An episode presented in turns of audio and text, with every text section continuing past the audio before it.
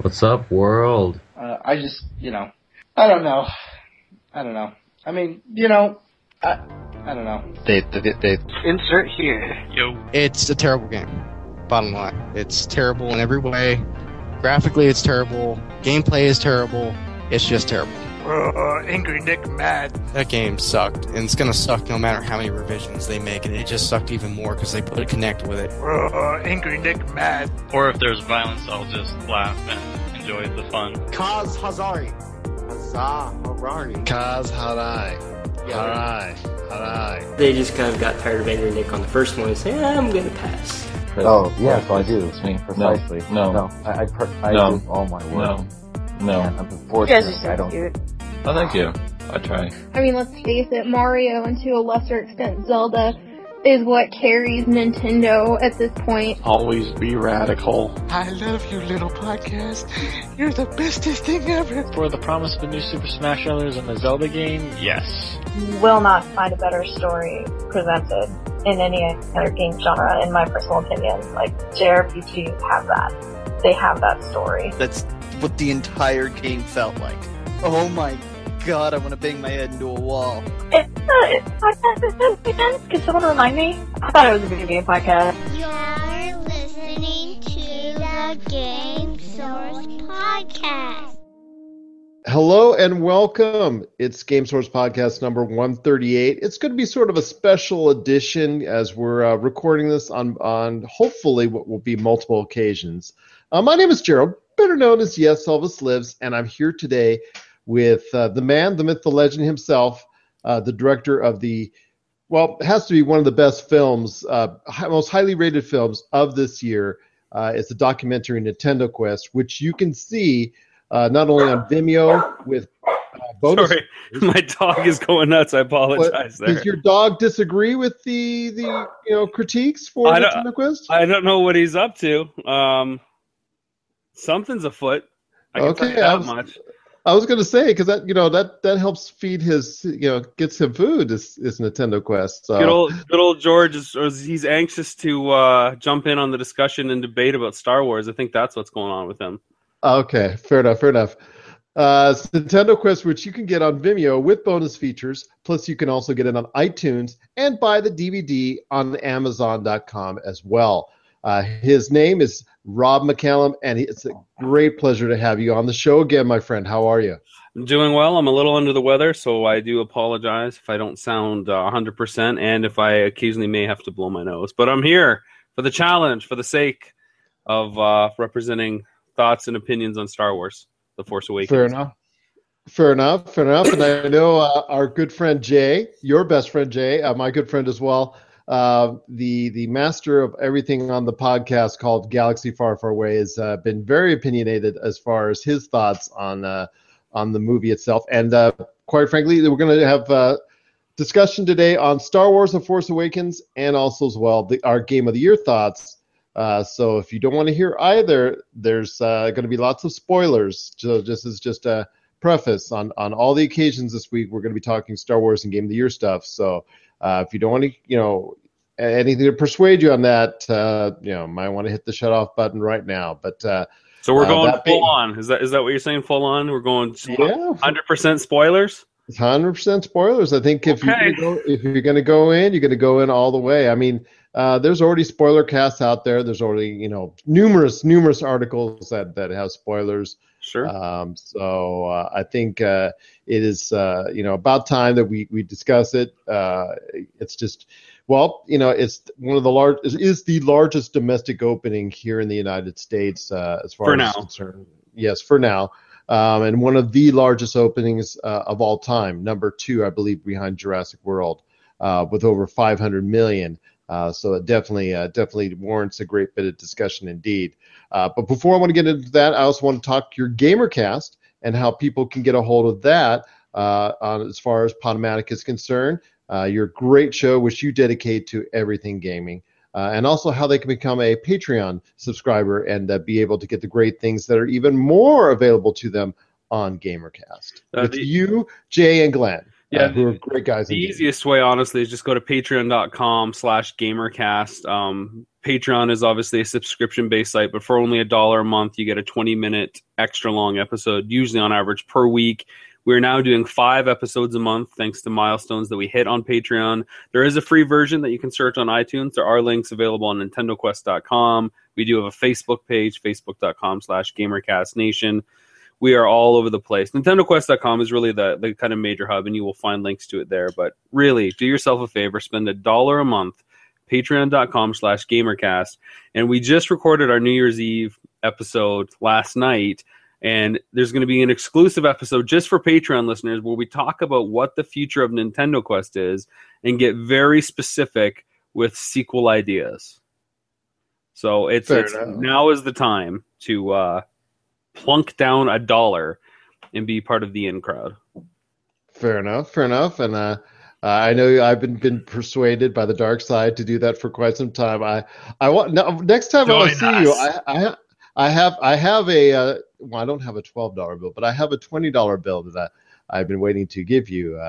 I wanted to do it face to face because I love photo ops and I love to post ads on Facebook after that. But I might have to just go ahead and just go do it over the good old-fashioned credit card plastic type deal, because I do want to hear what the future lies for Nintendo Quest. Again, it is one of the highest-rated films of this year. That's no BS, no bull. It is, if you look at all the different... and you have a listing on NintendoQuest.com of all the reviews, including our own here at Game Source, as far as that's concerned.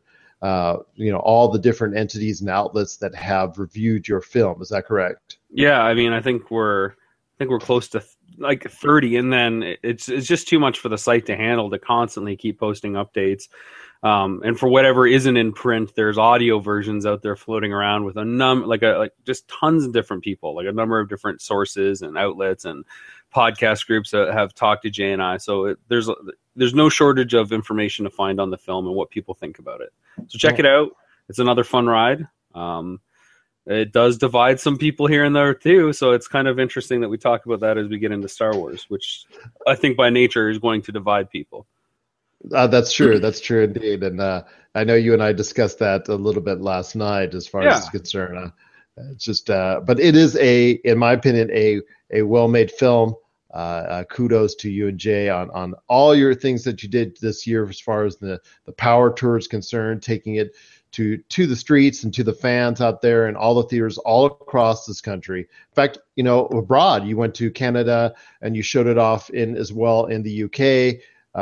And you still have plans to show it even more, correct, if I'm not mistaken? Yeah, we just literally this week, today, we just announced the Toronto screening is official. It's on Wednesday, January 20th at 8 p.m. at the Royal Theatre. And we have a screening on the 17th in Kingston, Ontario. So those two towns are only 2 hours apart. And the Kingston screening, it's all for charity in conjunction with Extra Life. We're not making a penny off it. I think the theater's, waiving the rental fee, I believe. We've almost sold out the small theater. We're trying to get to the big theater. And we just want to basically give something a little back to the community and everybody out there via Extra Life. And the Toronto screening has just been something that everybody has been asking for. And because of the cost of doing things in Toronto, it was really hard for us to do it without sacrificing 2 or 3 other screenings.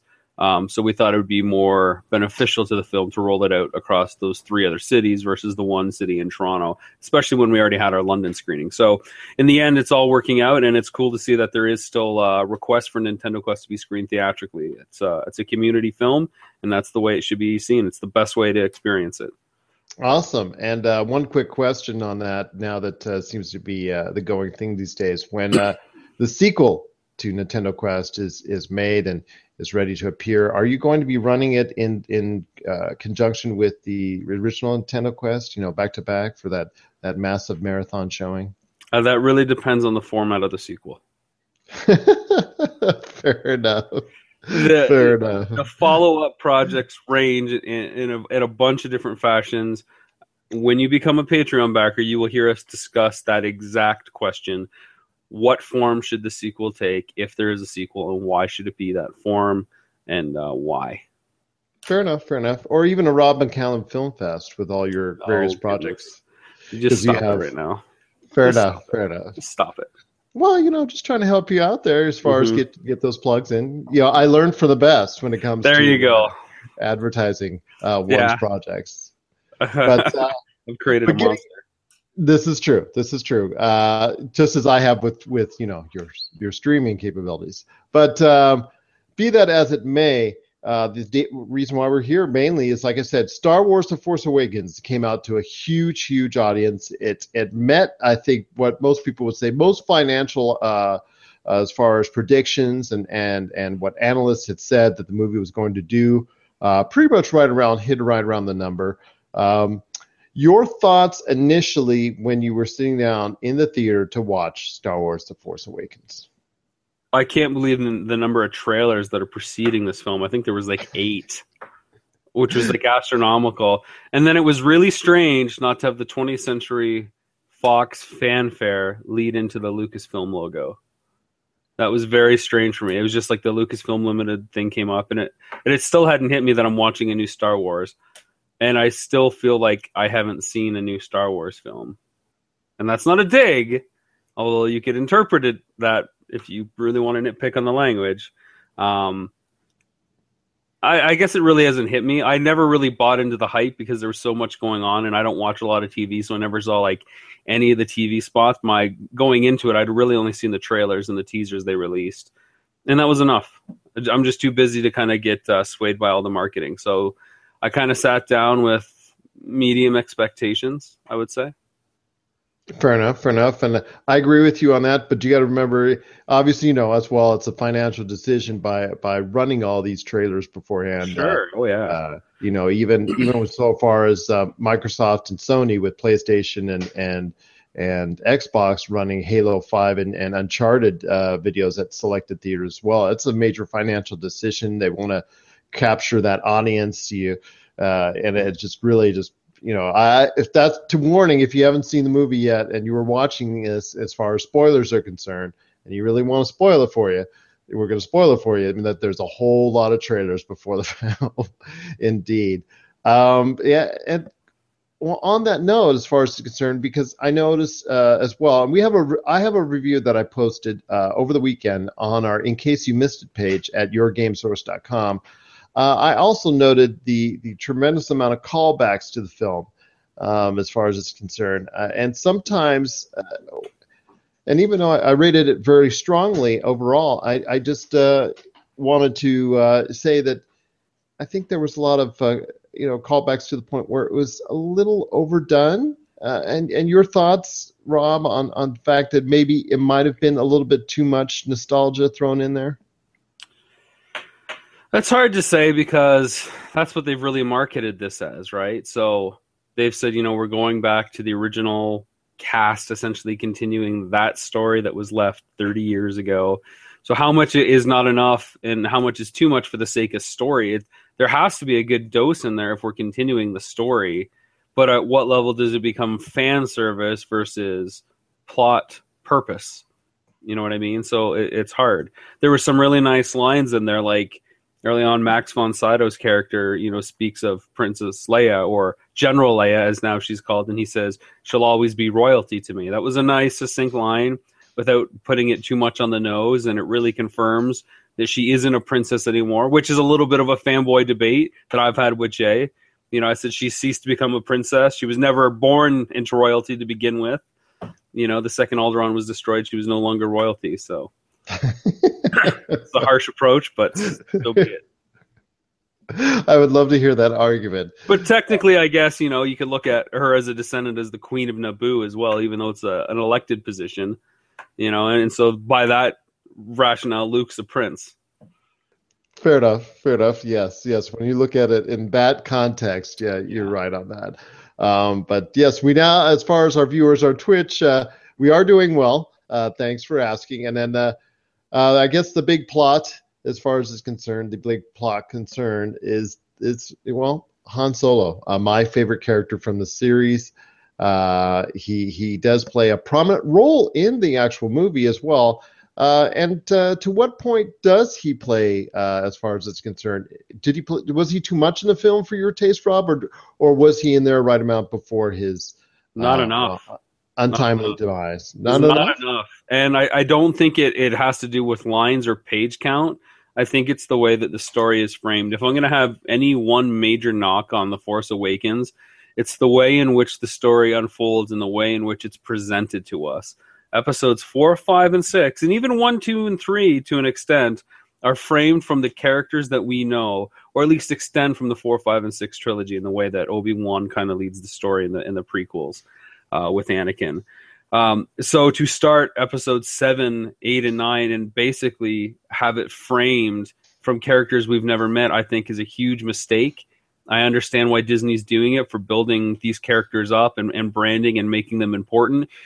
But as fans know, fans of Star Wars especially love the background characters. They love the minor roles. That's why Boba Fett has gained such popularity, because he's just kind of badass in the background.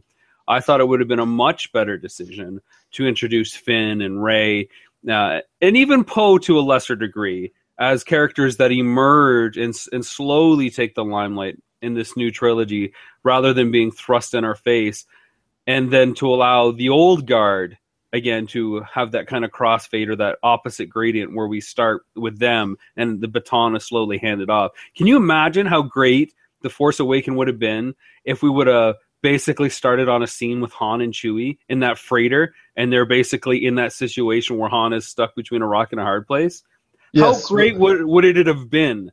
Which is some of the stars, hear me say over and over again on this podcast. With some of the stars of one of my favorite movies of this modern era, The Raid Redemption, which I really appreciated them being in the film as well. And shout out right away, real quick, to Bearable2as119 for following us. I just wanted to appreciate it, and we're actually going to get a few more Twitch followers in here. We appreciate you watching. Again, we are dealing with Star Wars The Force Awakens spoilers, and a little bit later on, some of our Game of the Year thoughts for Wii U, 3DS, and overall. So we appreciate you joining us here on the Game Source podcast. Like I said, Han Solo is my favorite character, and I, you know, as much of him on the film, I guess, as you know, as possible is always a good thing, because I think he carries the film quite a bit when he's on. His untimely demise was very heart-wrenching for me. It's a waste. I'm just going to come out and say it's a waste to kill Han at this point. I think that it makes sense in a story world, and I think that there are motivations there for him to die, and die at the hands of Kylo Ren or Ben Solo, depending on your point of view of who that character is. But I think it's a waste to introduce Han at maybe the lowest point of his life and basically be cast away, when there could have been so much more dynamic play between him and Leia, who is also equally kind of at a low point. You know, nobody believes Leia and the Resistance for what they think the First Order is. They've been cast aside to essentially start the Rebel Alliance again on their own. She's seen as a bit of a warmonger. Nobody trusts her. She looks frail and unsure of, you know, any kind of confidence. All she knows is that she had a good time in the past, and she doesn't know what happened to it. So much like the stars of the old trilogy, she feels like she's being replaced by this up-and-coming generation, and she doesn't know how to handle it. So it's just quite a shame that they didn't want to explore more of that dynamic and have, you know, that arc take place between at least Han and Leia. And the fact that Luke and Han will never see each other again is pretty crippling, especially when you hear, you know, Han talk about Luke. And I think probably that shot at the end with Luke while he's in tears is probably because he sensed that Han passed away. I think that's a big part of it, on top of all the other psychological issues that Luke is going through. This is a nutty old hermit on an island. But you and I both know, and see, reading interviews over the years, that Han does not really have an affinity for this character. Harrison Ford has asked that Han died in Jedi. And, yes, he so petitioned. On. Yeah. So, and it's actually not my favorite of all the Harrison Ford characters, for I love Decker from Blade Runner the most, and Indiana Jones always has a unique charm as well. Which one is your favorite Harrison Ford? Indiana Jones by far, but then Han Solo, and between the two, it's a razor thin margin. To be honest, honestly, The Force Awakens lowers Han Solo's appeal to me a little bit, just because of all of the potential of exploring that character that there could have been. It's but Well, you could see it coming, you know, from his interviews where he was saying the movie's so wonderful and he was appearing so much as far as in interviews and whatnot. Yeah, it was almost like this is the last time I'll ever have to do this ever again. Fair enough. And what were your thoughts on as far as Princess Leia and her... General Leia. Yeah, General Leia. And her lack of involvement in the movie as a whole. Again, there could have been tons of involvement. It's the way in which they told the story. They could have framed it completely different. Imagine what the cameras would have been pointing at as the Resistance was alerted to, you know, the BB-8 droid being on this other planet as they, you know, basically mobilize their X-Wings and take off and go after it. And you could have just told the story from her perspective and Han's perspective, and it would have been such a more powerful film, you know? So the fact that they chose to limit Carrie Fisher and Harrison Ford's actions is really disappointing to me. You know, at least have one film where these guys are the lead and they hand it off either halfway through this film or near the end, and then let episode 8 kind of take its course. It really feels like Disney is taking over from George Lucas. Yeah. You know, I'm going to go ahead and read into that allegory and say that's exactly what this feels like. Oh, we have another, you know, whole set of people that want to play in this universe. And that's exactly what this feels like to me. And don't get me wrong, I don't think the film is bad. As a filmmaker and as someone like yourself, you instantly spot all these options for potential. And whether we've considered the domino effect of them or not, it's hard to say, but there's just some that are so glaring. I would say that officially I feel like it feels much more like a TV show than it does a film. And maybe that's because we've been conditioned that way in the last 10 years to kind of view content in a different way. It doesn't feel like a big Star Wars event movie as much as it feels like episode 1 of a series called Star Wars, which is somewhat similar to Game of Thrones in space. You know, that's sort of tied to something that was, you know, made 40 years ago that has sort of been revived now. It just has a different vibe. I think people that are slamming The Force Awakens will have a better appreciation for it when episode 8 comes out, and episode 9 likewise, because that story will expand, and by virtue of there being more of the pieces out there, people will like it more. Your thoughts on Luke as far as his well, he was the focus of the actual movie as a whole, and the search for from the First Order as far as to find him, between the Resistance and the First Order to find him, but yet he only appears a very small amount in the movie at the end. Okay to save him for future episodes, or would you like to see him utilized more in the film? Luke Skywalker? I thought he was a myth. How can he be a myth if he's only been missing for like 30 years, if that? 30 years! We can think back to 30 years ago in our life, so why is it so hard for people to do that in a galaxy far, far away? That's a weird kind of situation for me. And maybe for someone like Ray, who might be on the polar opposite end of the galaxy, and, you know, trickles of this guy named Luke Skywalker who helped destroy the Death Star and overthrow the Empire. It feels like myth or legend. And maybe I'm nitpicking too much, but this gets to my other point of the film where it feels like they wanted more time to pass between the events of Jedi at some times and less at other points to suit other agendas. Honestly, I would have ended the film with the Falcon taking off from wherever the Resistance is and cut to the credits without having them discover Luke. And for them to do essentially Indiana Jones and the Last Crusade, where the Nazis and Indy are both racing to the Holy Grail because they each have a different portion of the map and the clues to get there. It feels like such a waste now that the map is put together to get there in 5 minutes when that could have been more of an entire film. You know, the actual race to get to Luke. Versus just an ongoing chase movie where Finn and Rey are trying to get away and they're constantly followed and tracked by the First Order, only to essentially go to where the First Order is, you know, housed. And the Death Star. Oh, wait, that's not a Death Star. Here's a graphic that shows you that this is not a Death Star. Absolutely. And, once again, thanks for everyone who's joining us. Thanks also as well. I want to give a shout out to White Paw 9 for actually hosting on his channel our podcast. We've got a number of viewers now for us. This is the Game Source Podcast, number 138. We're touching on Star Wars: The Force Awakens spoilers, and also as well some later on some Game of the Year thoughts. We're here with the director of Nintendo Quest, which you can get available today on Vimeo, Amazon, and iTunes. It's Rob McCallum, along with me, Gerald, better known as Yes Elvis Lives. Two of the things that I had issues with, although, like I said, overall, on our site at YourGameSource.com, on the In Case You Missed a Page, I rated very strongly. It's a lot of fun.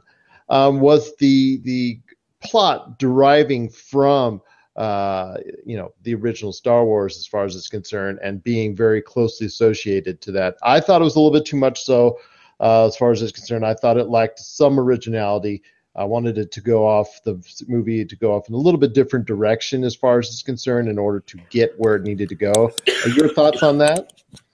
It wasn't horrible. I mean, you see it coming from the data that's stored in a droid to the cantina scene, to the kind of desert orphan who's wanting a better life, to even meeting Han Solo when they do, to escape in the Millennium Falcon. There's a bunch of different things.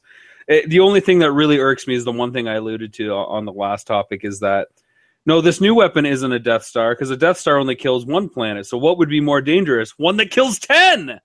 You know, like, yes.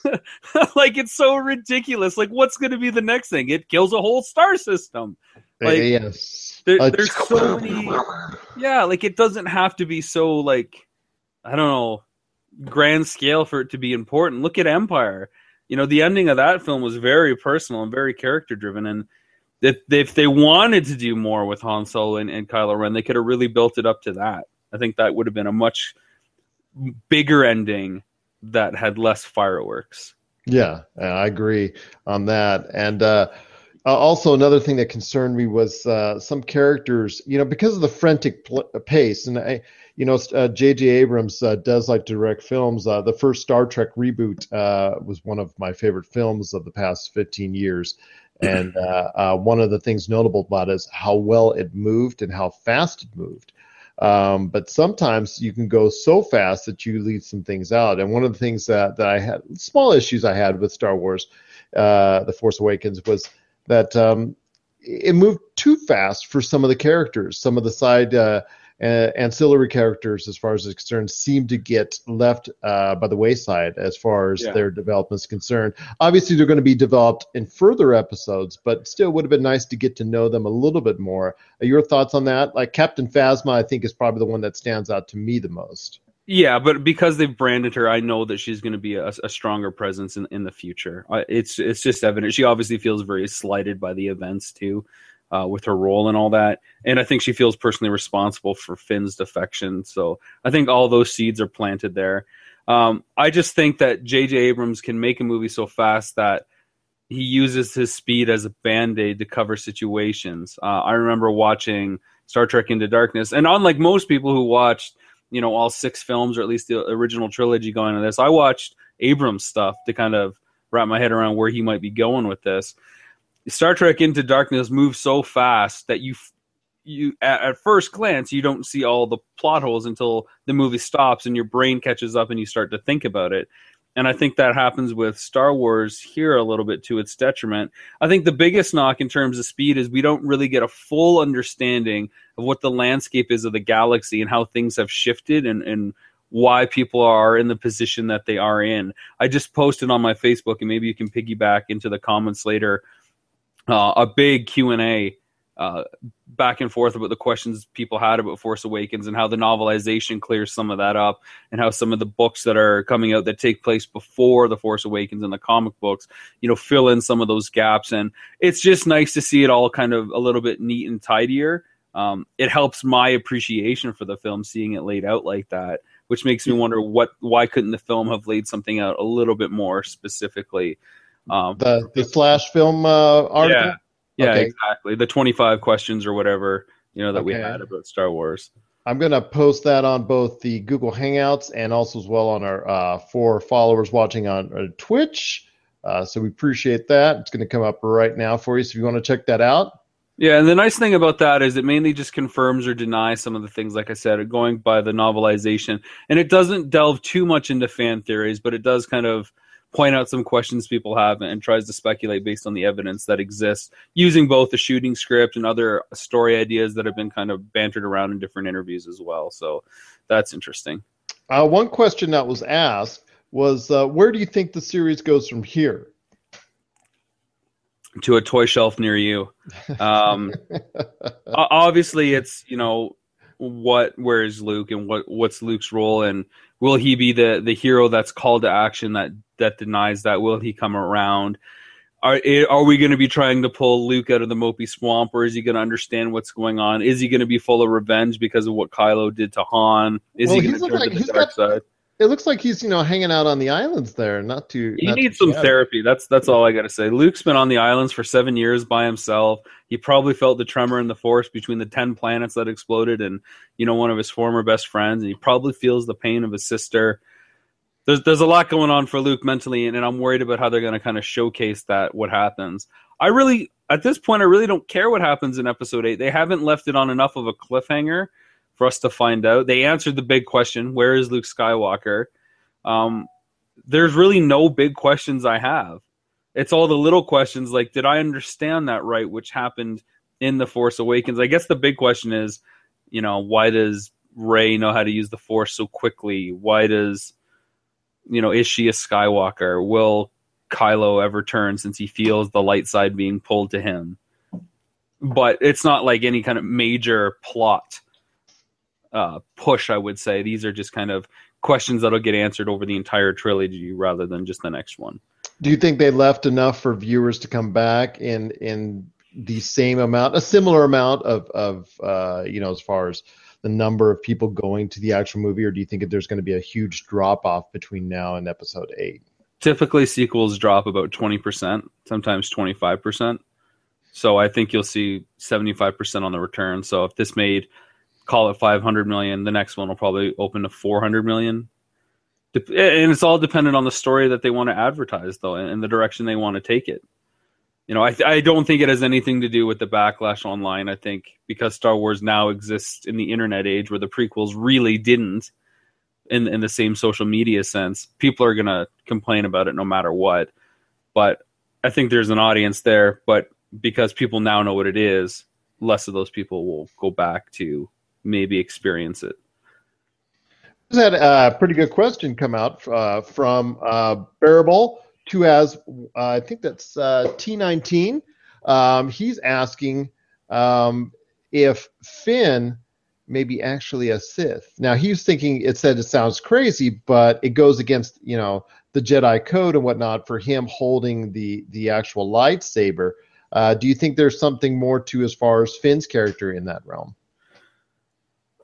I mean, the stuff that I've read with JJ and even Kathleen Kennedy have said, you know, the Force surrounds us. It goes above and beyond a bloodline. So you don't have to be a Skywalker to be either. I think any of us in the Star Wars galaxy that want to tap in to the Force, it's the thing that separates you going from Jedi or Sith are the decisions you make and the desires that you have. You know, Anakin was on the fence. You know, Luke felt on the fence at times too, just like they're showcasing Kylo Ren on the fence between the light and the dark half. So I don't think it's as simple as saying that this character is this or this character is that. I think, like, for most of us, it's an ongoing battle with, you know, some of the frustrations we deal with in day-to-day life. Sometimes we have to show restraint. Sometimes we give into that and we become a little hot-headed about things. But, you know, it's about how we react and deal to that stuff. So does Finn have the ability to use the Force? I think in a broad scope, I think we all do, you know, or everybody does in the Star Wars galaxy. Will he be a Force user is a little bit more complicated to say. And he was also stating, as far as it's more about, not more about the lightsaber, but more about the love and the hatred. As far as the dark and the light, and I know that was used quite a bit in the film as far as those type of metaphors are concerned, especially when the confrontation between the Solos exists. I think Finn might get pushed over the edge as he learns more about his past. That's obviously something that's been left in the open, and I think that's where Captain Phasma is going to loop back around, since she was kind of in charge of his unit, and, you know, was the one that said that he passed all the simulations as he was promoted from sanitation to stormtrooper. So I think that she's going to play a huge role in how Finn develops, and he might go off the edge. And I don't think it has anything to do with the ability to wave a lightsaber around or anything like that. But yeah, I think he could go off the edge easily. And that's really what he was trying to say, is that it was more about the dark side and the light side, and about the hatred and love than just about, you know, why is he holding a lightsaber is concerned. Yeah. But what do you think about this? This was an interesting thing for me to discover. They set up Rey as essentially the smuggler, scavenger, very capable, very tactile, very Han Solo, to the point that Han offers her a position, and then essentially they make her like a Force user and a Jedi. So they have managed to combine Luke and Han into one female presence. Is that a good thing or a bad thing, do you think? I think it was a necessary thing, because I think they looked at the characters themselves that they had created and realized that she is the only one that is built strongly enough as a character, in my opinion, that can encompass all those ideals, unless they bring someone new in Episode 8 that can help her take away from that, as you know, and help her with that as a character. But she was written and played very strongly. My highest compliments to Daisy Ridley on her character, because I think she really did a fantastic job in the movie, and I think she's one of the main reasons why I want to say that Star Wars: Force Awakens is a go see movie and is a lot of fun.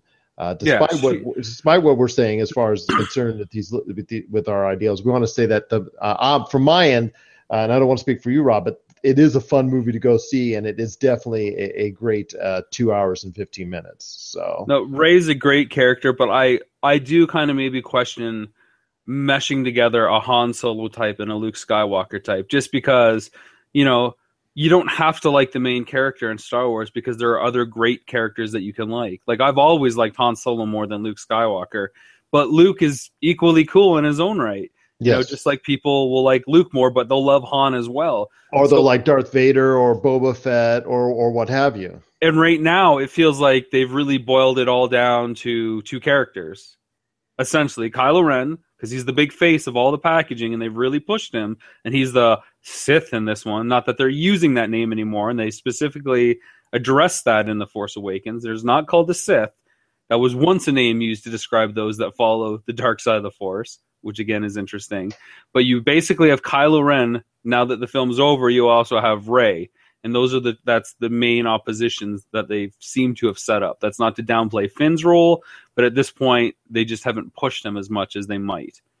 Do you see that as an issue going forward, that they haven't developed, or they will not develop all those other characters enough to... It's a major issue. I mean, even as much as I want to like Poe, you know, he's great, he's fun, he's energetic, he really lifts every scene that he's in, but he's very two-dimensional. I don't get like a vibe from him one way or another about, you know, his flaws or what his weaknesses are. There's just no development. He's just very, you know, the same flavor every time we see him.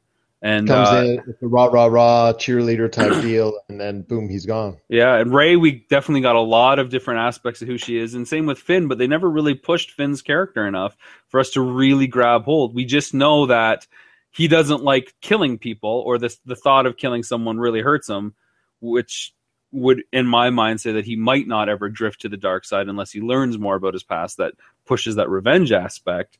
But you know, there's just not enough to go on for Finn to care enough about him yet, despite the complications under the surface. And one last thing as far as it's concerned before our final thoughts, before we head to the Game of the Year talk as far as it's concerned, Chewbacca. I know that was brought up as another question, and some great questions on our Twitch channel, and we appreciate it so much as far as you watching today. Yeah, Chewbacca. I thought he, you know, for a time he was well used, but in the end, after Han Solo's death, I understand that the sadness there, but I just thought he was just pushed aside as well as a character. Or your thoughts on Chewbacca as far as it's concerned? Han dies. They come back to the Resistance, and he's celebrating with everybody.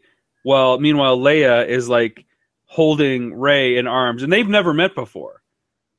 Because Rey wasn't on where the Resistance was, but Leia and Rey seemed to embrace understanding what had just been lost. But Chewie, yeah, did you not realize that Rey and Leia had never met? Yeah, JJ's just moving too fast for people to care. They had never met, yet we get why they're embracing because of the loss of Han. But Chewie's off partying like he doesn't care about Leia all of a sudden. Like, no big deal. It's okay. And the fact that Han had never used his bowcaster before, like, what is that? What is that about? In the 30 years or whatever, he's never picked it up and realized how heavy it was or seen it in enough action. Or what it can do. Yeah. Chewie, like the droids, is a sounding board for the main character to kind of get things out and have exposition confirmed, unfortunately, in this. There are some moments where it feels like the mighty Chewbacca, like Jabba proclaims, but it's just few and far between, I think. Again, out with the old and in with the new. Pretty much, and I don't see a great future in the next episodes. I'm sure he'll be sprinkled in there a little bit as far as I'm concerned with 8 and 9, but I don't know. You want to know the oddest thing? Like, speaking of things that happen so quickly, 3PO puts his head in frame and says, "You probably didn't recognize me because of my red arm." Yes. First of all, super, super clunky. It would have been way cooler to just leave that as a mystery. But at the end shot, as the Falcon takes off to go find Luke, he has the gold arm back. So not only is that line clunky, but it's irrelevant the next time we see him because he's waving at the Falcon with his gold arm. And I believe the only way you find out exactly how he got the red arm in the first place is by reading the upcoming Star Wars comic. Is that correct? And because he was hardly in this movie, I really don't care.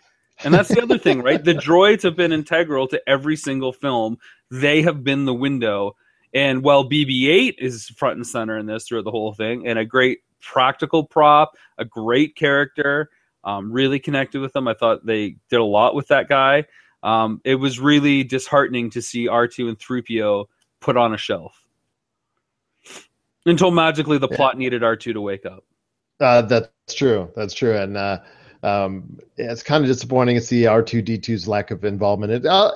There was a lot of lack of involvement. It focused around, and obviously the camera was on the wrong side of the fence for me. Yeah. It would have been much cooler to see it on the other side. Like, why does BB-8 not know who R2 is? Obviously, 3PO does, because 3PO is talking to him. BB-8 has been with the Resistance for a while, because he's, Poe's droid. But he's never seen R2, because R2 has basically a bedsheet over him like he's already dead. He's in robotic coma. Nobody cares about him. He's on low power mode. Until the plot needs him to wake up. Mind you, I think in the next one, we'll find out that, Luke triggered him because things had got too far now that Han's dead. So Luke reached out with the Force, and my brain, like a lot of my friends, have written a bunch of things in with Luke being so far away that he's magically the architect behind the scenes, the puppet master. Yeah, Luke's connecting the dots for me for everything that doesn't make sense. And as much as, again, we keep saying we have issues with these small little things, definitely go see it. Definitely check it out. And you've probably seen it if you're listening to our spoiler-filled chat. I think it's a really good first step in a series of films that'll come out. It's like the pilot episode of Game of Thrones. I had a ton of questions about what the hell that show was.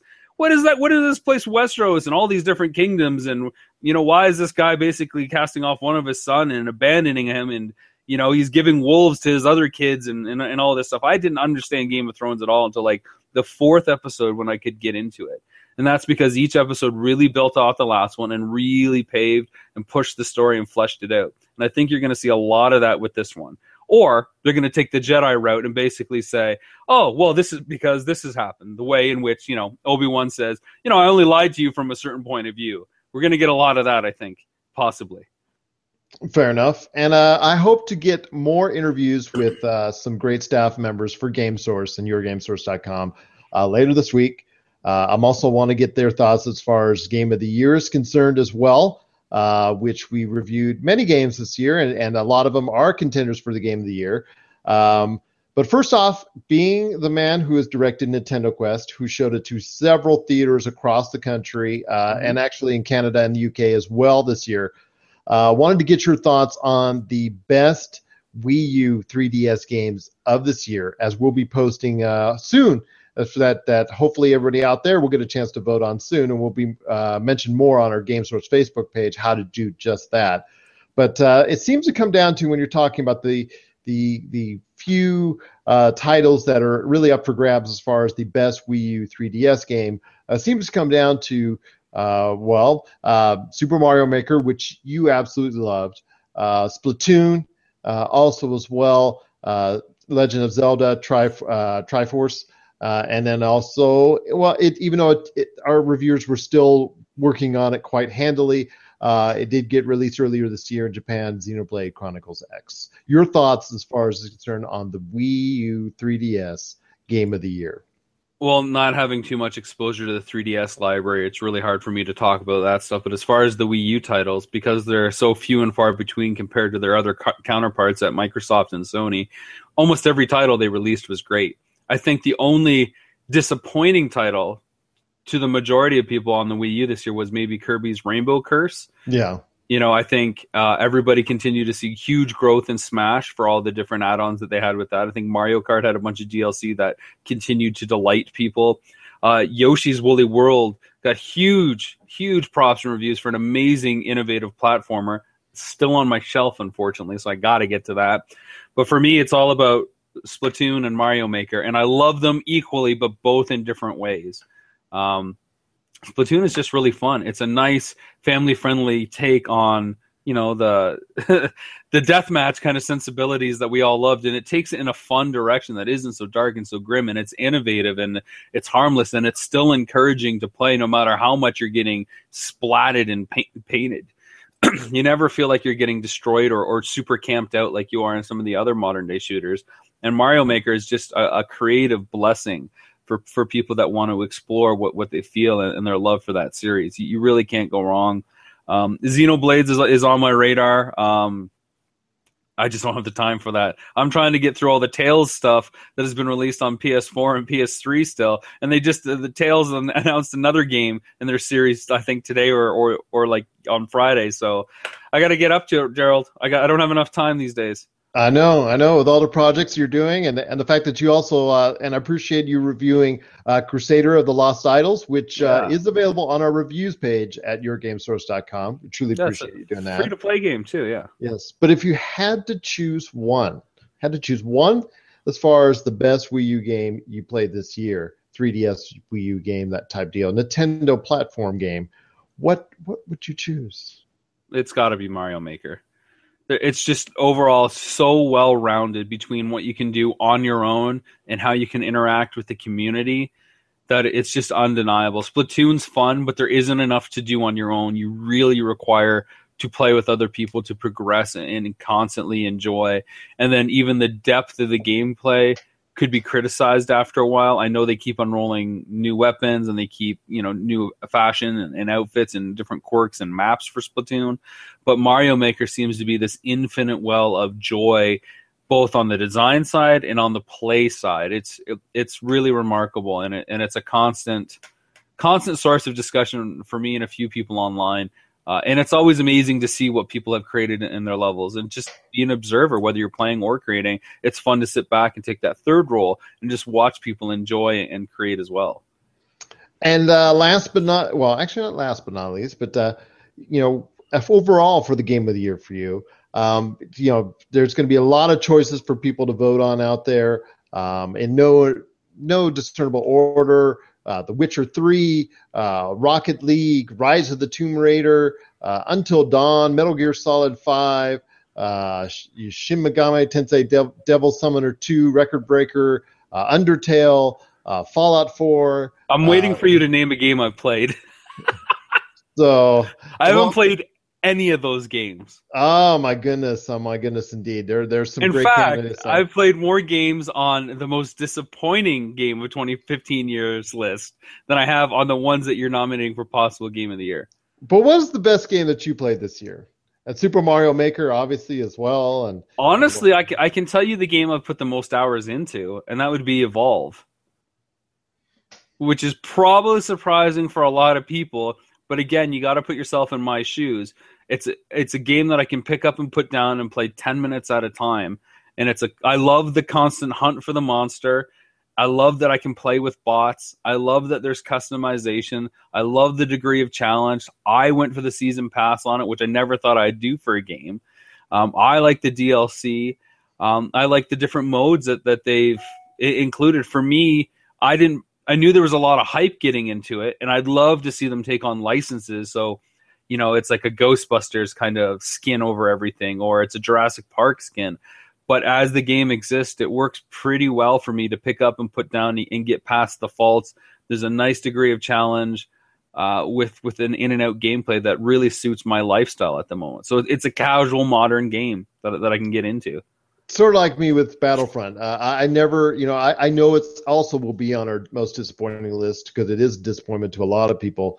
But for me, it is one of those, like you said, just pick it up, I play it, and then I move on. I don't take anything out of it. I just, you know, I want to recreate, play. I love playing Walker Assault.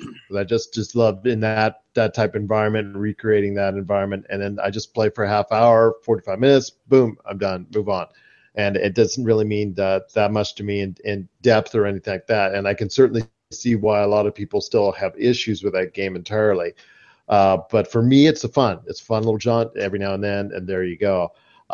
Bigger games such as The Witcher 3 that I delved into, and Fallout 4, which I know a lot of our staff members have delved into as well. I know those will be big topics. Metal Gear Solid 5, I know that one's also going to be a key on the list as well.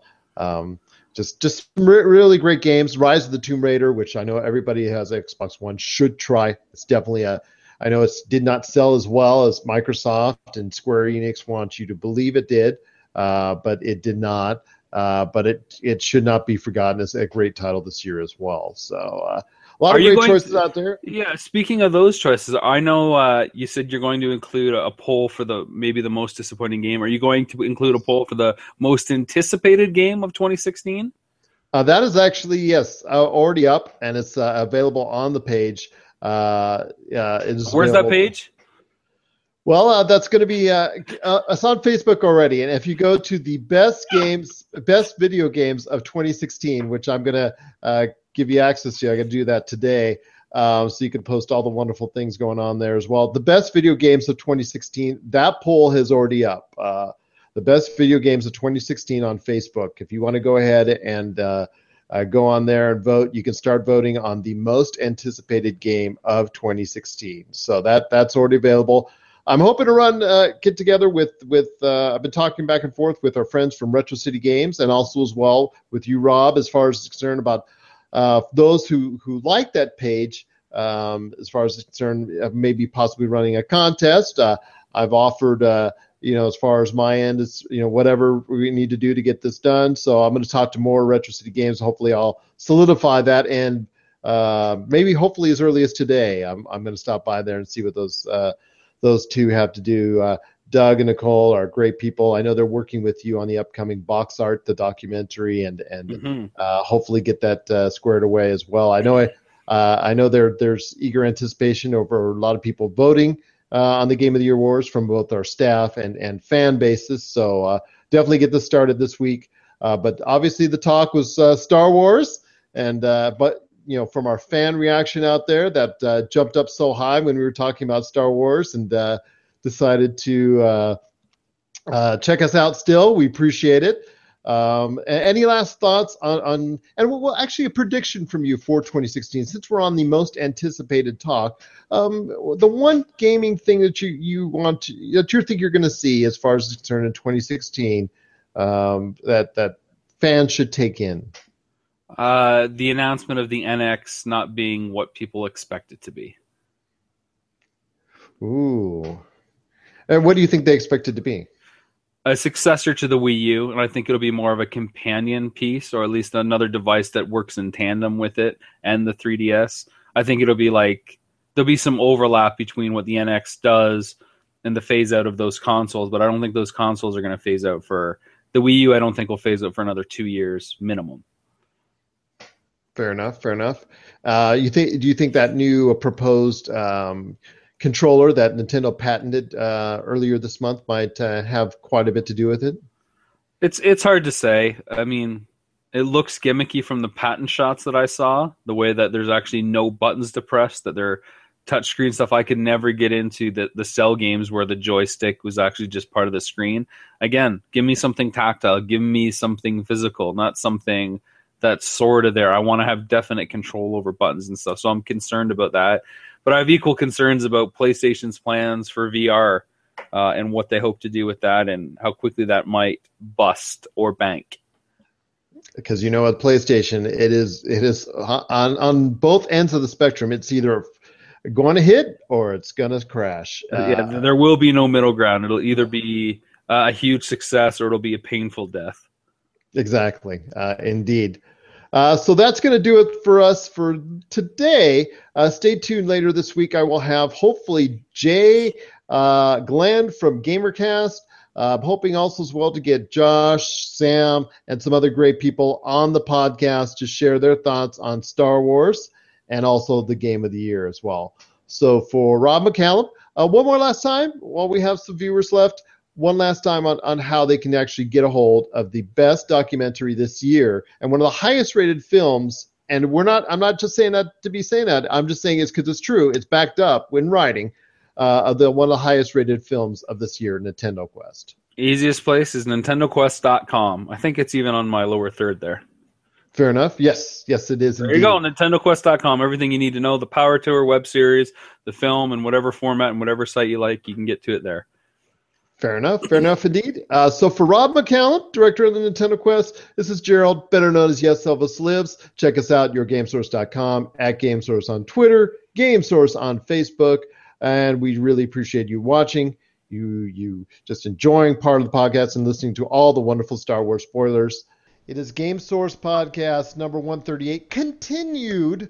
This is Gerald, better known as Yes Elvis Lives, and I'm here today with two more awesome members of the GamerCast, and also a member and host of a Galaxy Far, Far Away.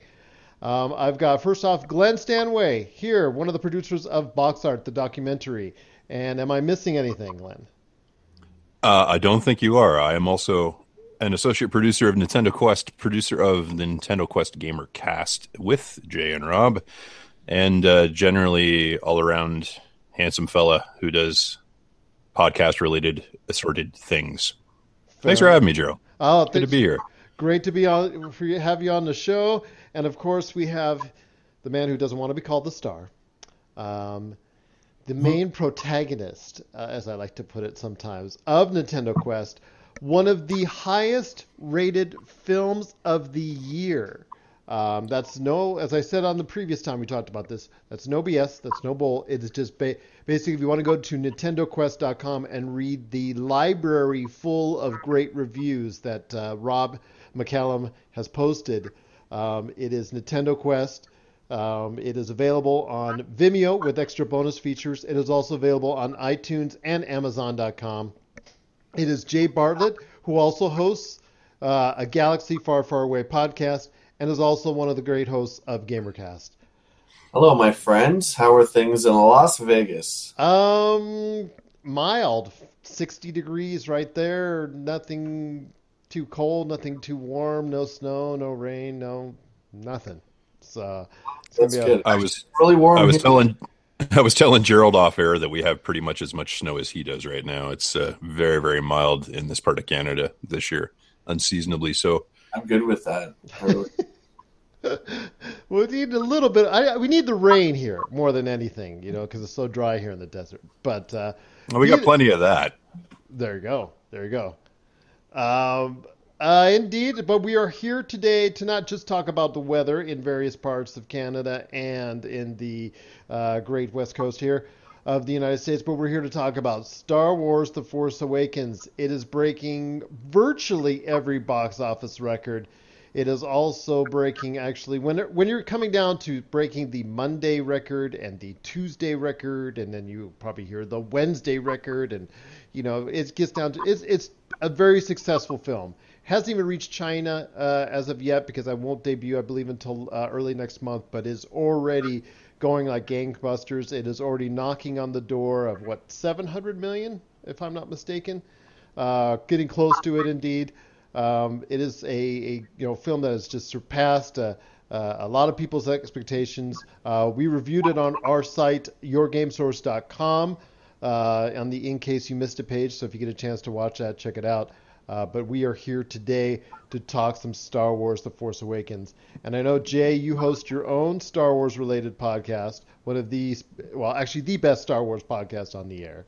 And, oh, thanks. And, well, speaking of that, your thoughts... Good save, Gerald. There you go. Your thoughts initially as you sat down, because you probably more than any other human being I know on the planet, because outside of the great collection that you have in Nintendo Quest that was outlined, if people got a chance to see it, you're kind of maybe a small Star Wars fans as well, and you knew this indie film was coming out, the small indie low-budget film was coming out pretty soon on December 18th, but great anticipation. So what were your thoughts going in? Ever since I saw the very first of the three major trailers, I felt secure. I felt safe with it. You know, all the big Star Wars fans had the same kind of reaction where it's like, uh-oh, Mr. Star Trek has his hands on my baby. What's going to happen to it? But as soon as that very first shot with Finn popping up, I mean, I knew we were going to be okay. I mean, now when I talk to people, you know, at work, or I talk to people on the street or at home or whatnot, it's not, have you seen it? It's how many times have you seen it? Yeah. And when are you going again kind of thing. So, I mean, that's something that's very rare. I mean, I know a lot of people saw like the Avengers and stuff like that multiple times, but this is almost like you're guaranteed to at least go two or three times. Even casual Star Wars fans are going two or three times. Glenn, what were your thoughts as you were heading into it? Because I know, like I said, you've on podcasts with Jay, you've talked a little bit here and there about the Star Wars lore with him. I've seen also on the Power Tour, which is now in Episode 3, which is available if you want to check that out as well. Three great episodes that are actually available for the behind-scenes of Power Tour. I know you've talked personally to Jay about the Star Wars lore and your anticipation for that. So tell me your thoughts going in. Yeah, I'm definitely a Star Wars fan. I am certainly not the Star Wars fan that Jay is. I don't think that's any mystery. I don't know that anybody is the Star Wars fan that Jay is. So for me, I was definitely excited to see the film. But I think more important to me than that was I knew this is going to be my first chance. And it was a very unique opportunity to get a chance to see a Star Wars film in a theater for the first time with Jay in the same, you know, theater. And that was something I was really, really excited for, just because I know how much it meant to Jay, and I was really looking forward to getting a chance to being able to sit, you know, in pretty close proximity to him and kind of see his reactions and get a chance to talk to him when it was all still really, really fresh. I didn't really know what to expect from the film because I know J.J. Abrams obviously has a very different visual language than George Lucas does, and that's something that Rob and Jay and I have talked about on the podcast before. So I wasn't sure how much it was going to look like the Star Wars films we recognized. They haven't been openly promoting it as Episode 7. It's just Star Wars The Force Awakens. So there was a question in my mind as to whether or not there was even going to be an opening crawl. Like, how different were they going to make this film? How many wrenches were they going to kind of throw in the works that might be a little off-putting to old fans? But I was along for the ride right away. I mean, it felt, after that opening sequence on Jakku, it felt every bit a Star Wars film. It was like slipping into a nice, you know, really well-broken in pair of boots or something. It was comfortable, and it felt like Star Wars. And I was along for the ride, and I lost track of how many times I found myself grinning like an idiot at something that was going on screen without even really noticing that I was doing it. So I was a happy camper, to say the least. I want to touch on real quick, as far as what Jay had talked about, as far as the animosity some had, as far as JJ being a Star Trek guy going into Star Wars. I will say, for me, and I mentioned this with Rob, that Star Trek, the movie, the reboot, was probably one of the best films of this modern era, of the past 15 years to me. And especially the way it started off is just truly incredible. Incredible filmmaking, in my opinion. So I was not as apprehensive on it. I knew JJ would be able to put out a great product, and I believe he has. He's put out a very strong product. You know, I know we talked. Rob and I talked about a lot of things that we'd like to, you know, to have seen differently, or maybe some questions arise of art. But those are just a little, you know, little things aside. Overall, to me, I've seen it twice now. It's just a lot of fun, and you go there and you enjoy it, and that's what the essence of movie making and movie watching should be about, is bringing people back to the theaters, which is something that hasn't been said for a little while now. And Jay, you know, the things that you get most from the film, as far as it's concerned, what are your what when you were watching it, you know, obviously you enjoyed it so much, and you've said such great things about the film as a whole. What were you taking away so much about it, as far as it's concerned, and your hopes for the future? Well, I hope it brings people back to Star Wars. I know there's a lot of people that kind of gave up on it. I was not one of them. I kind of, you know, I stuck through it. I don't call it the good and the bad. I call it the good, you know, the good and the tough times, because not all Star Wars has been good. I took out of it, I mean, it was such a different vision from what the expanded universe had been laid out for me since the early 90s. In the early 90s, are we allowed to talk about spoilers or no? Oh, hold on. It's up to you. Oh, absolutely. I've got it plastered, and I want to make sure everybody knows again, even though it says there at the top of the screen on our Twitch channel, and also we'll be posting on YouTube that, and also if you're listening on audio MP3, it is spoilers. We are going to talk massive spoilers here, so if you have not seen the film, or if you don't want to know what's going on in the theaters in the movie as of yet, you might want to maybe turn down the volume a little bit until we talk later in the show about Game of the Year stuff. But yes, we are talking massive spoilers here, so I was going to get into that in a little bit. But yes, Jay, go right ahead on your thoughts, and because I know you had talked about previously your thoughts on the film, and you know, as far as it's concerned. So I know you had a lot of great hopes in watching it, and your anticipation in it was just at such a high level. Right away, and I can't speak enough about the intro scene, the village on Jakku. Is maybe one of my favorite scenes in all of Star Wars. Of course, the great Max von Sydow isn't in that scene for, you know, a very brief period of time. He plays Lor Santika, who is a disciple of the Church of the Force. He's not a Force-sensitive user, but he worships the ideals of the Jedi. He has a part of the map to give to Leia that leads to Luke Skywalker. So right away, I'm on board. That was part of the script that I read about a year and a half ago, where it was this hunt for Luke. Everyone was trying to find Luke. And I thought that that was one of the most brilliant ideas, that Luke has become almost like this myth. He's become this legend. I mean, no one's seen him for a long time. Does he exist still? Did he ever exist? Kind of thing. And like I was saying, in the expanded universe, Luke goes on to create the new Jedi Order. Han becomes a great general. Him and Leia are married. They have 3 kids who are Force-sensitive. The way Lawrence and J.J. wrote it is very different, and I like it so much better. Luke has failed in his attempt to create the Jedi Order. It's fallen to one of his young apprentices, Ben Solo. Han and Leia have a kid, but they are no longer together because, again, the same character has fallen to the dark side. Han blames himself. Leia blames her. They separate. So everything that we've come to know from the expanded universe is kind of thrown out the window. And I don't think they did that intentionally. I think that's just the way that they wanted to tell the story. And I think it feels so right, especially at the end of the film when you see Luke. Luke's worn. He's battle-worn. You can tell he's been through hell and back, and he's afraid. And I don't think they could have done a better job, to be honest, with the main story. Glenn, your thoughts as far as the dynamic between the Solos and seeing as far as, you know, their despair as far as and depression in seeing their son, I guess, now embody the spirit that is the dark side. Wow. That is a big question. I do like that with Han and Leia, we kind of got it.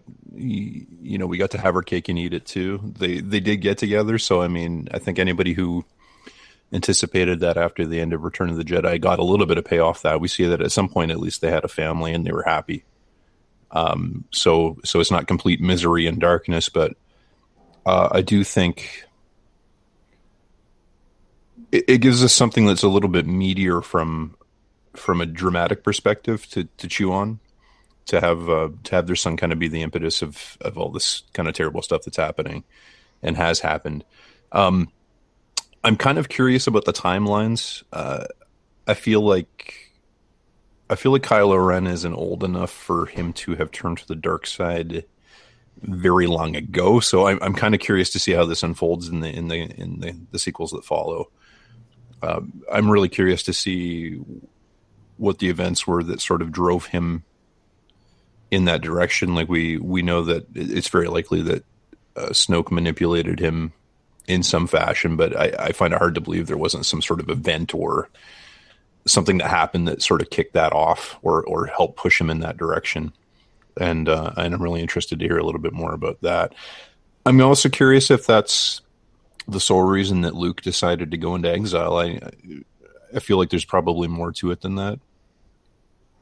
And I'm kind of curious to get a sense of what Luke's character and what Luke's mindset is at this point in his life. And after having, as Jay said, tried to, follow this dream of rebuilding the Jedi Order and ultimately having failed at that, after having such, great success in sort of bringing, resurrecting the Jedi and kind of bringing his father back from the edge of dark place as well. So, no, I think it's a great dynamic, and I think it's really interesting to watch, and I think it makes those scenes between Han and Leia really hold a lot more weight than they might have otherwise done. I found myself getting really emotional at the first scene that Leia enters in and kind of talks to Han again for the first time, and Chewie sort of just soundlessly walks over and gives her a hug, and I found that dialogue would have ruined that, but there's a lot of stuff that's happening without words there that I found really moving, and a lot of it's that subtext of all those things that you've learned as an audience member while you're watching the film already.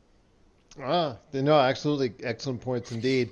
And do you think, as far as it's concerned, it seems like a natural, that's where they're going to go from there as far as with Luke Skywalker's character in Episode 8 is him, you discovering more about what happened, a little bit of the backstory, more as far as the downfall of the Jedi Order that he was trying to build, and more on his thoughts on his conflict between, what he should be doing and what he is doing at the moment. Do you see more of that in Episode 8?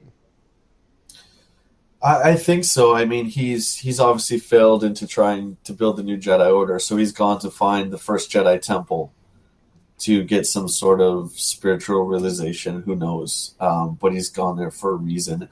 And I do love at the end of the film how, Rey is the quote-unquote hero, the Force user and such, but at the end of the film, she is giving his saber back to him. We need you, Luke. You have to come with us. The whole time it's been built up where, even JJ said this is, a passing of the torch kind of film. And that was kind of misleading because I don't believe it is. I believe Han was killed for a reason. And I believe that Luke isn't going to be taken out like that. I think Luke is here to stay, and Luke is still going to be the main hero. I really do think that. Do you think that Han Solo's willingness to participate in the film was based solely off the fact that character gets killed off? Glenn, your thoughts? I know Jay's going to... I know Rob and I have discussed that at length, because for Jay years... and I did too. We were talking the other night after recording a GamerCast episode, and I said to him that Han being killed off in the film wasn't a surprise to me at all. I basically felt as soon as Harrison Ford agreed to do the film that it was a foregone conclusion that Han was a goner. And Jay kind of disputes that, and I know if you read some interviews with J.J. Abrams and Lawrence Kasdan, they'll dispute that as well. I think they feel like that's a decision they came to as they were writing the script, and I won't dispute that. But I don't think Harrison Ford's disdain for Star Wars is something that has gone unnoticed. I actually find it really refreshing that he was as much of a team player as he was when it came to promoting the film. He seemed really, really on board. But I don't know. I think it's very important to establish who Kylo Ren is and the conflicts that Kylo Ren is going through. And ultimately, I think the development of that character is worth the sacrifice that had to be made. And what I've been saying to people who are upset about it, I've had some friends who are really bummed out by it. I know Jay's had people posting comments on his Kylo Ren cosplay pictures, harassing him because because he killed Han. And my response to that is like, do you really want to see one of the best characters in cinema die in his sleep in an old man's home? And the answer is no.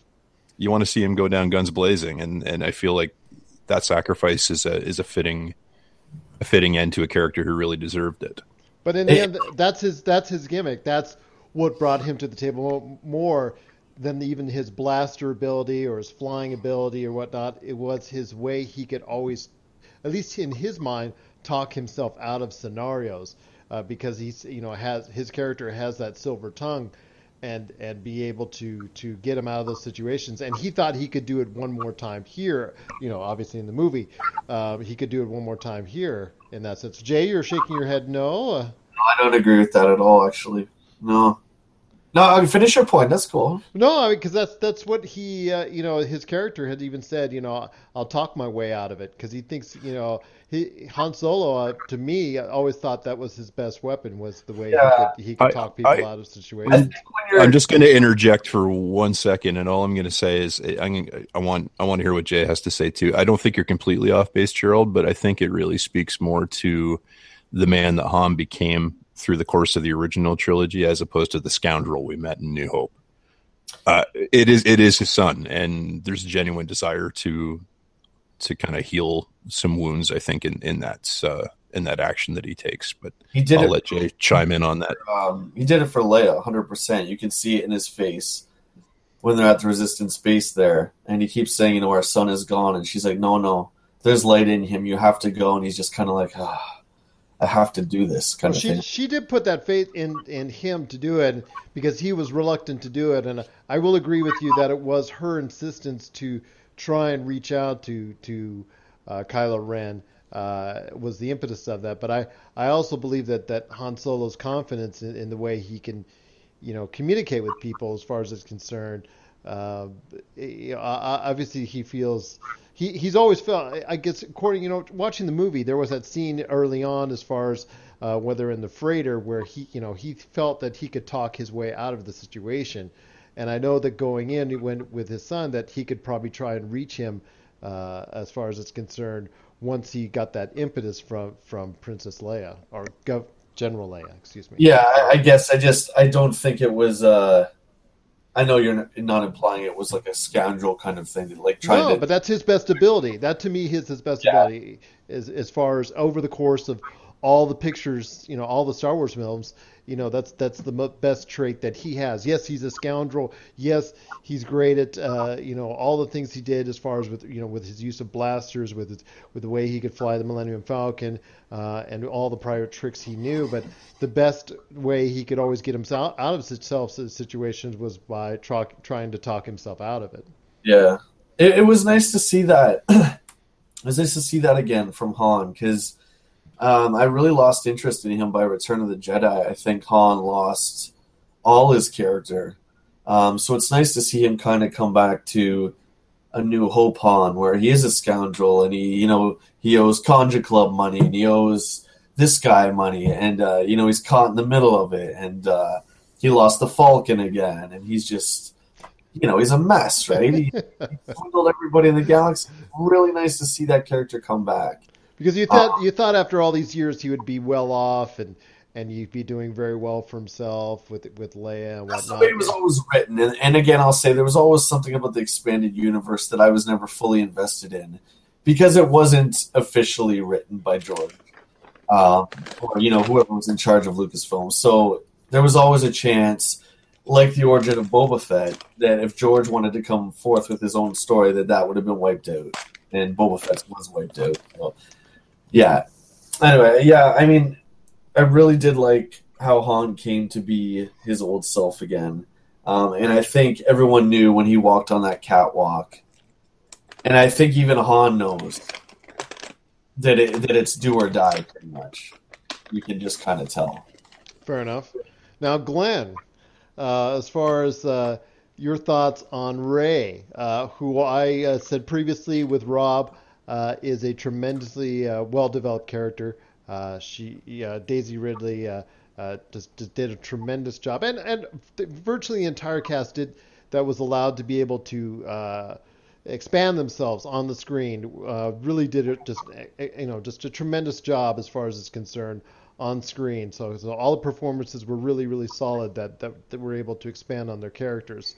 But your thoughts specifically on Rey, who, as far as it's concerned, looks like she's, as you said, carrying taking the torch and going forward as far as it's concerned. I think the biggest compliment that I can give the movie in a lot of ways is that I care as much about the new characters as I cared about the returning ones. I thought they did a really great job of establishing those characters and make them really interesting and really entertaining. I think Rey's fantastic. I adore Rey. I think she's a great character. I'm really interested to see. I think obviously the really big lingering question after Force Awakens is who is Rey? What is Rey's backstory? Where did she come from? What is her parentage that she comes by these force powers that she has adapted to so quickly, or at least is finding some degree of control over so quickly. And I'm really interested to see the answers to that stuff. I think there's a generation of girls who are going to grow up watching this movie and idolizing Rey, and I think that's fantastic. I'm just blown away to see such an awesome, strong female presence in a film leading this ensemble cast. And I know Disney's taken a lot of flack from certain parties over the last year because they've done such a poor job of marketing their female characters in other franchises. There's no Black Widow merchandise out there for Avengers. Star Wars Rebels merchandise focuses largely on the male characters. And all I can say is they better get their act together with Rey, because I have a feeling that's going to really be a paradigm shift for them in that regard. Jay, your thoughts as far as concerned on Rey? She's as Glenn said, just a strong female character, just awesome. I have 2 daughters myself, so they really appreciated her efforts in the film. But your thoughts, maybe on her, but also as well, John Boyega, as far as the future for Finn is concerned as well. Every single actor in this film, I thought, did such an incredible job, and they had such personality and character to them. I mean, I didn't even mind the humor. Like, John Boyega had a lot of humor to his character. I thought it was... What the hell? Are you eating? Hungry. He's hungry. We're doing this talk. Just got home from work. Got to fuel the tank. I thought they both did fantastic jobs. I think JJ and Lawrence did a great job of kind of misguiding the audience, where you think Finn is going to be the Jedi. Finn is going to be the Force user, when in fact he has no Force powers whatsoever. And it turns out that Rey is in tune with the Force, and turns out to be the one who topples Kylo Ren. So. But he's able to use the lightsaber, which I thought, many had believed that was only a Force power. That was cool, yeah. I mean, he definitely was not good at it. I mean, he was using it like a sword, right? But he had no guidance with the Force or anything. So I love that scene with the shock stormtrooper there, that little fight they have. Mm-hmm. That's really cool. It's cool to see that. And when he goes against Kylo at the end, I mean, Kylo just wipes the floor with him, right? Obviously. But, it was a cool little twist to have Rey be the one to come out on top. Was it a surprise to you at all that Daisy Ridley's character was so... developed her Force powers? Obviously she hasn't fully, expanded upon them, but as far as the fact that by the end of the movie she had gone from not knowing she even had Force powers to, being able to compete with Kylo Ren and actually come out victorious... at least for the short term, as far as in a battle with him. Glenn?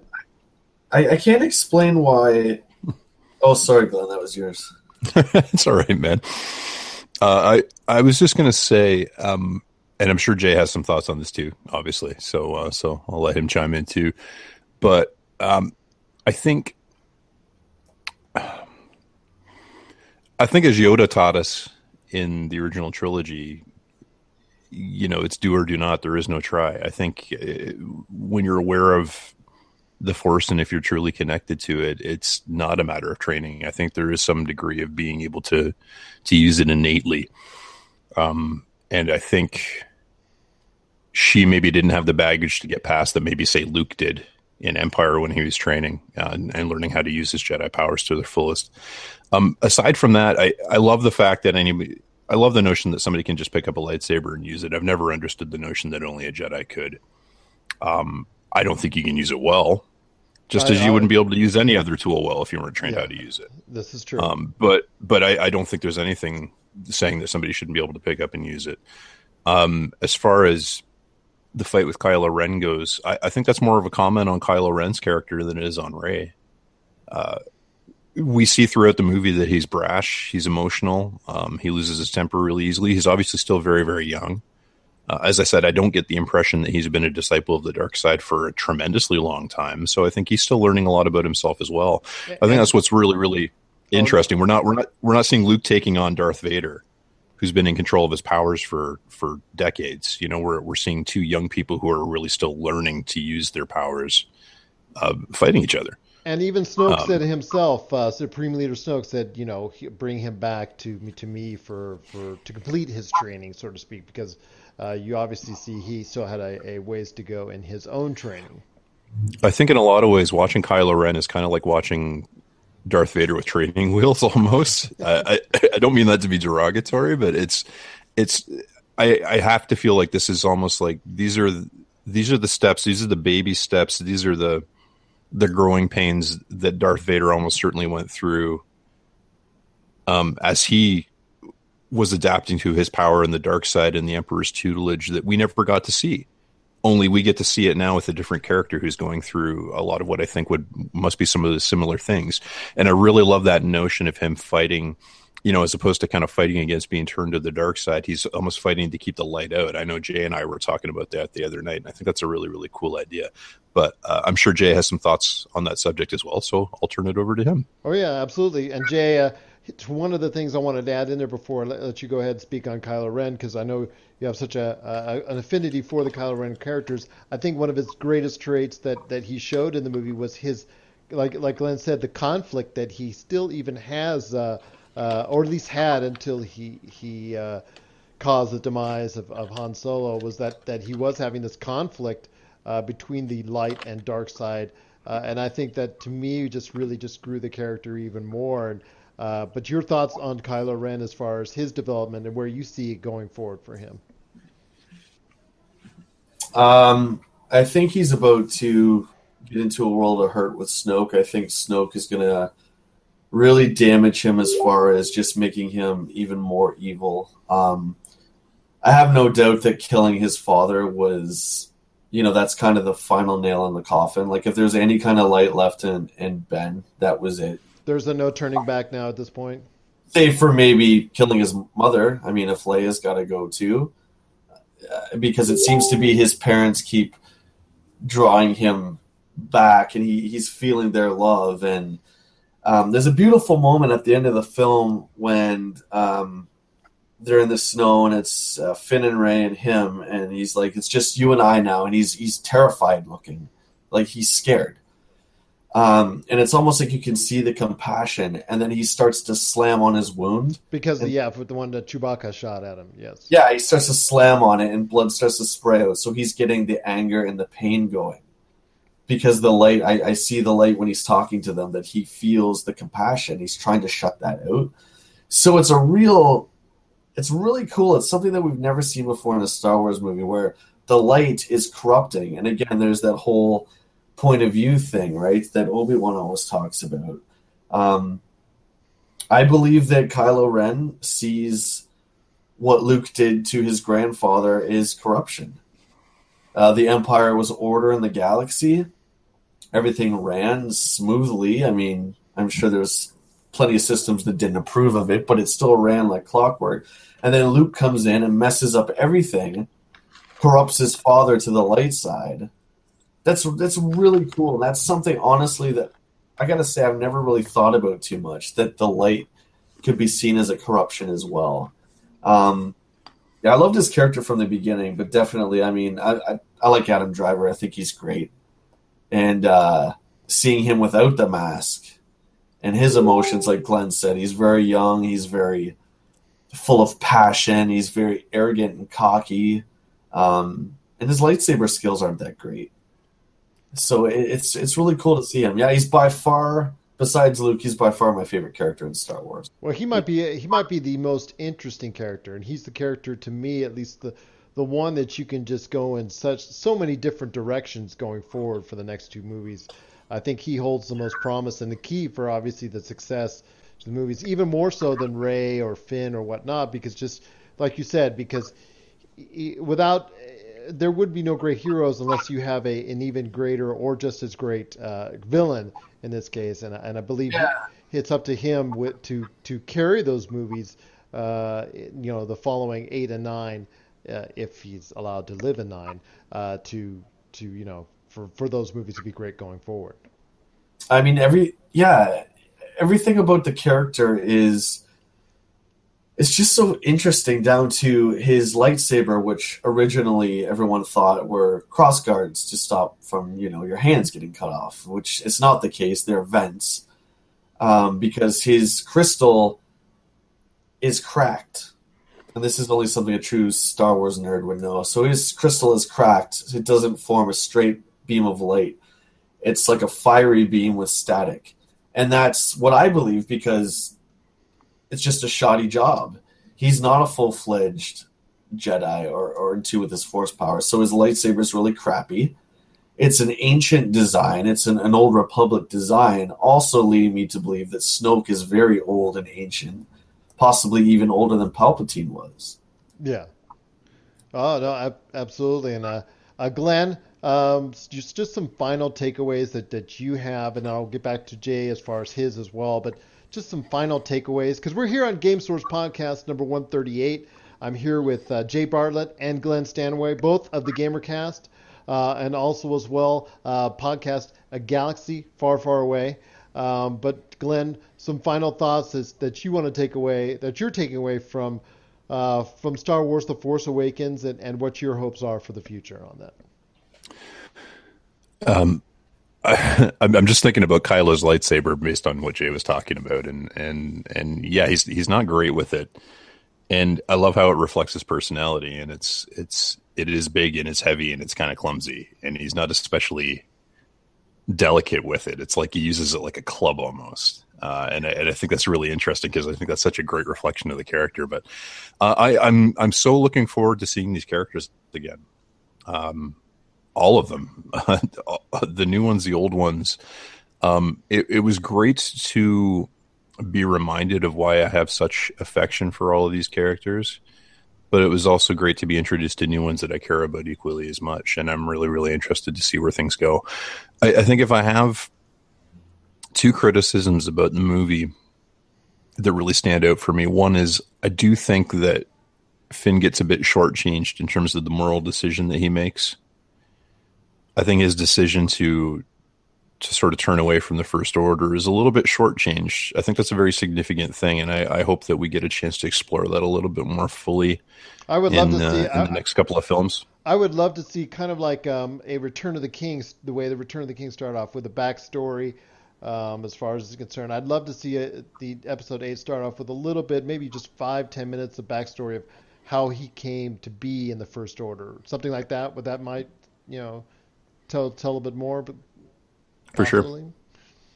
Sure, for sure. No, I would. I think it's a huge thing that he did, and I think the movie doesn't really get a chance, or for whatever reason doesn't choose to kind of pay as much attention to that as I think it deserves. So I'm curious to explore that a little bit more. The other one would be if there is something that everybody's saying about it, whether they mean it as a positive or a negative. This film adheres really, really closely to what's sort of been the established Star Wars. I don't know, formula, if you want to call it that. It feels a lot like one of the original Star Wars films, and it plays out a lot like New Hope. A lot of the story beats are almost beat for beat, just like New Hope. I know that that's probably a conscious decision, because they realize what a burden they had in terms of introducing this film to an audience of people, not only who's a new generation of Star Wars fans, but people like Jay and myself who grew up watching Star Wars. But I really, really hope that now that they've done that and they've helped establish this universe a little bit more, we can see some of these new filmmakers really get a chance to kind of put their own stamp on Star Wars and make it their own, to do something that's maybe a little bit more riskier, a little bit more interesting, as opposed to being something that's designed to sort of be fan service or just kind of please crowds. I don't think it's a bad thing in this case at all, but I'm really intrigued to see if things get a little bit more daring as as the series kind of moves on from here. And I would agree with you wholeheartedly on that, because a lot of criticisms have been thrown away, thrown that way based off of the been there, seen that scenario a lot of times, that the plot sometimes adheres itself to of Star Wars The Force Awakens. You know, and it's still a great film. It's still a lot of fun. Moves very fast, sometimes a little bit too fast to develop some of the smaller characters, who I hope we'll be able to see more developed in future episodes. But as far as the whole, I think it was just a lot of fun. And like you said, Glenn, as long as 8 and 9 are able to go ahead and take more chances and be, you know, branch off into a different, slightly different direction that the previous films have done, and people will I think, will stay more interested into that as a whole. And obviously with the Star Wars movies that are coming out on a year basis, the other ones such as, you know, Rogue One and the Han Solo biopic and whatnot, or, you know, those films can also help a lot. Those stories flesh out those backstories as well. Jay, some final thoughts on actually the Star Wars The Force Awakens, as you now have taken in almost a week now of full Star Wars Force Awakens glory?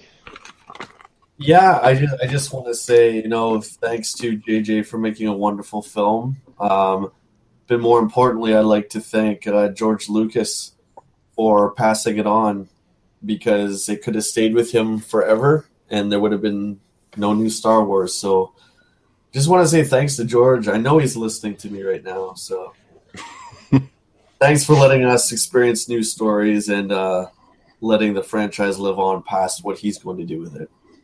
Absolutely. And I have high hopes for it as well. And I think it was just, you know, in hindsight, we were all kind of worried as far as where the series would go once the announcement was made that Disney had acquired Lucasfilm.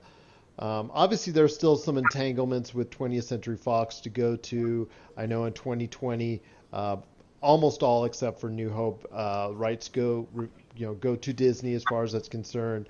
But I'm just glad to see the series going forward, and that a new generation of fans can actually take in Star Wars as their own, and not say, "Hey, that was my dad's or my mom's or my, you know, my parents or grandparents, you know, deal as far as watching the movie." They can take it in as their own as well and be part of the franchise just as much as previous audience as well. But we're also here today to talk some Game of the Year talk as well. And just want to let everybody know as well, if we have this great Facebook page that we just made, just created, just went up with all the polls on the best video games of 2015. If you head on over to Facebook and go to facebook.com/bestvideogames of 2015, it's right there for you.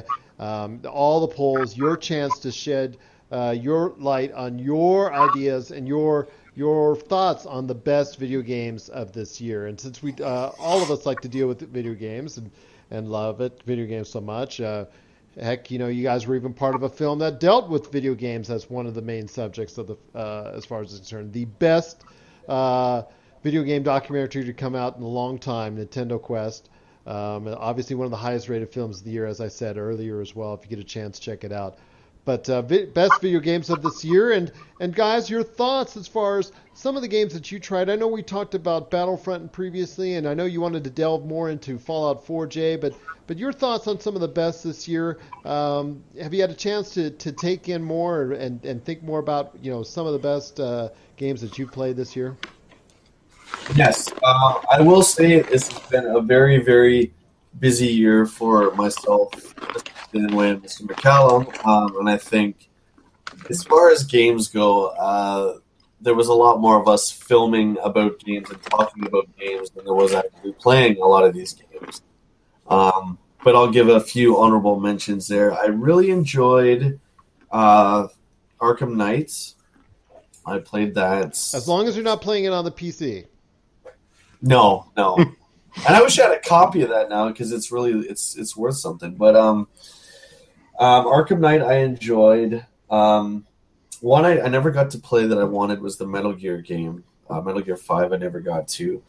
The new Tomb Raider is absolutely fantastic. If anyone hasn't played that, unfortunately it got released the same day as Fallout 4, which was a boo-boo on Microsoft's part. So no one... I don't know many people that have played the new Tomb Raider, but it's absolutely fantastic. Of course, Fallout, I don't need to say a whole lot about that. And Battlefront, I've really, really been enjoying as of late. So those are some of the few. Glenn, yeah, your thoughts on you know some of the games that you played this year and some of the games that you know that you think would be Game of the Year type material. Wow, I have to say, I'm kind of in the same boat as Jay. It's ironic that we can spend as much time talking about video games and spending as much time promoting video games as we can, and yet get so little time to play them. There's so many releases I just didn't get a chance to play this year, either because of time or because of money or for whatever reason. By no means is it my Game of the Year, but I find myself forced yet again to tip my cap to the ongoing saga of Destiny. I find myself going back to that game again and again and again and again. And it, truthfully, is probably less about the game and more about the community at this point. But I don't think that's a bad thing. I think there's a really awesome community that's risen up around Destiny, and it makes that game a lot of fun to play. And credit where credit's due, Bungie really worked hard to make Taken King something that was going to be a really worthwhile successor to the original game and deliver on certainly at least some of the promises that vanilla Destiny, as we old timers call it, was supposed to have when it launched. There's so many games that I'm really excited about that I haven't had a chance to play. I have not had a chance to play Super Mario Maker yet. I haven't had a chance to play Witcher 3 yet. Those are both games that would probably be at the top of my list if I'd actually had a chance to play them. and by reputation, I know there's a lot to look forward to there, but again, that's a great example of where time and money just didn't come together to help me play that stuff. But I do have a title in mind. Okay, absolutely, and I can tell you firsthand, The Witcher 3 Wild Hunt was a tremendous experience as far as it receiving any kudos as far as it's concerned. It's definitely warranted, and Rob can tell you for sure because Rob did a tremendous review for us on YourGameSource.com on Super Mario Maker. Also Jeremiah as well. Both gave it extremely high scores. And it is part of our Game of the Year poll that you can be a part of. And you can voice your opinion on their, like I said, Facebook. Best video game of 2015. You want to check it out is, again, the Facebook.com best video games of 2015. You have all the polls right there in the various categories, from best game of the year to best Xbox One, best PlayStation 4, best PC games. So, you know, there's just, you know, so many things that you can vote on. And we're trying to get together everything is formulating on hopefully doing a contest. So if you like our page, like that page, again, it's Facebook.com, best video games of 2015.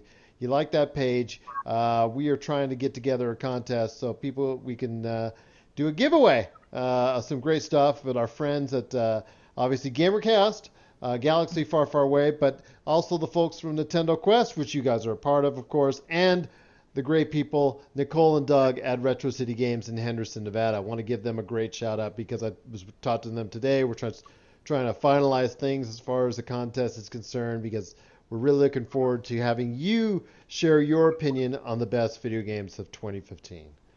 So I think that's going to do it today because I know Glenn is still probably rather famished, I'm sure, coming back from work and whatnot. So, but I just want to say to everybody out there, again, we're YourGameSource.com, GameSource on Facebook, and at GameSource on Twitter.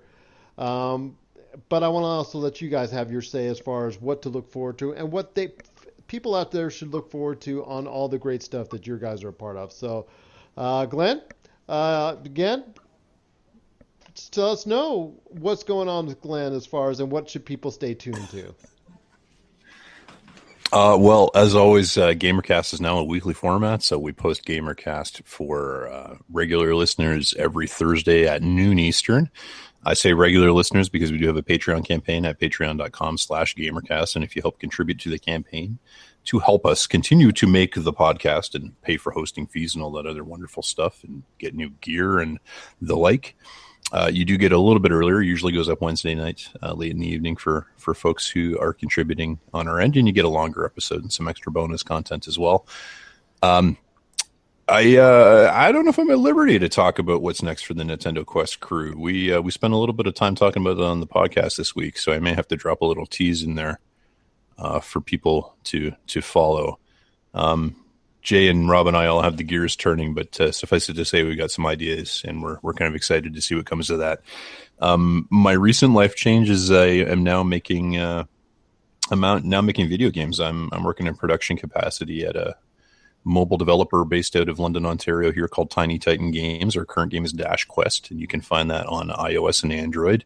It's an endless runner with RPG elements. We're really excited about that. So I'm really pumped to be able to use my creative juices in a slightly different way over there. So that's something that's been very, very exciting for me over these past couple of months as well. But yeah, that's Glenn's projects.